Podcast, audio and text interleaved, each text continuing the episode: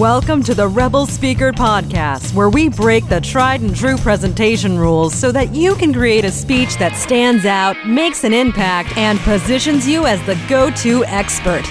And now your host, the instigator of the presentation rebellion, Dr. Michelle Mazur. Hey, hey, hey, welcome to episode number 13. It's lucky number 13 of the Rebel Speaker Podcast. And this is your host, Dr. Michelle Mazur. And today we're going to talk about money, specifically how to create a speaking business that's going to earn you some cash. So let's do this. I love that speaking is a personal expression of me and of the speakers that I help. And I also love that my message and my clients' messages get to help audiences, that they produce some type of specific result that makes an impact. And I see those audiences going out and spreading the message that they learned from a speaker to other people. And it's kind of that ripple effect. That is such a cool part of speaking. But if you want to get out there and speak more and earn some income from your speaking, you have to have a plan or a path to generate revenue. Because I 100% believe that your speech should be an asset to your business. It should be a product in your business. And I talked about this in episode number 10, which I'll link up in the show notes. But in order to generate income from your speech, you have to pick a path to revenue. And as I see it, there are two different paths to revenue with speaking. The first path is creating a speech that attracts clients. So you have the client attracting speech. And no, this is not about selling from the stage because I am not down with that. This is more about getting people into your tribe so that they become clients.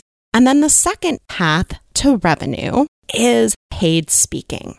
So let's talk about both paths. And at the end of this podcast, what I want you to do is make a decision. Decide which path you're going to choose and then create a speech that supports that path.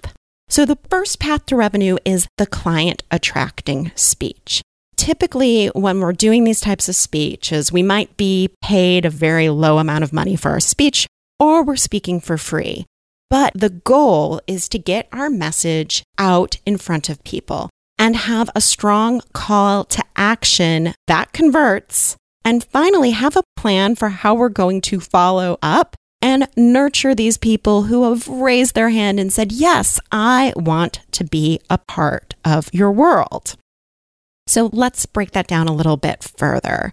This type of speech should be presenting the what of your message, not the how. So if you find yourself giving a lot of tips and tactics and strategies, you are not giving them, the audience, a reason to go deeper with you. So you focus more on the what of your message.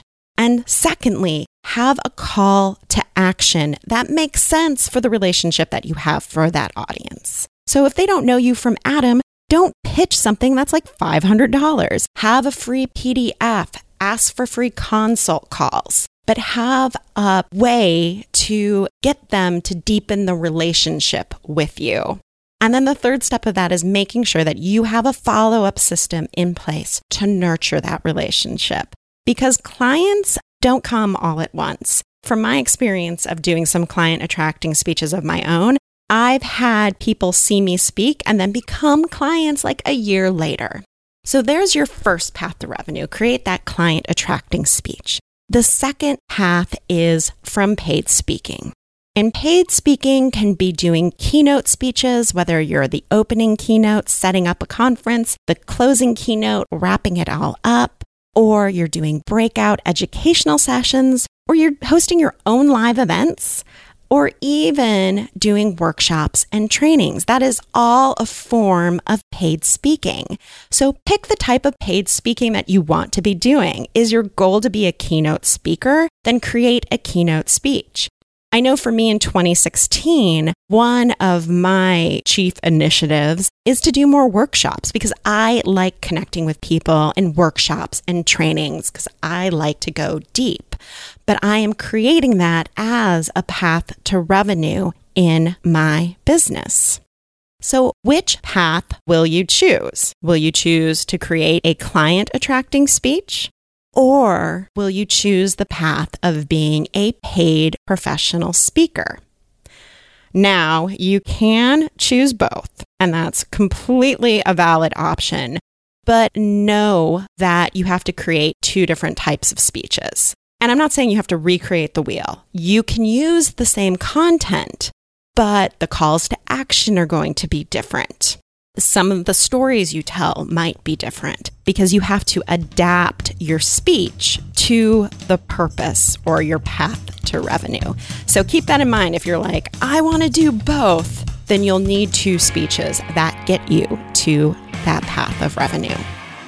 So which path will you choose? I'd love to hear about it in the Rebel Speaker Facebook group. So come join us at drmichellemazur.com/group, and we can talk more about how to generate revenue in your business from speaking. So until next time, remember, your most rebellious act is being more of who you are.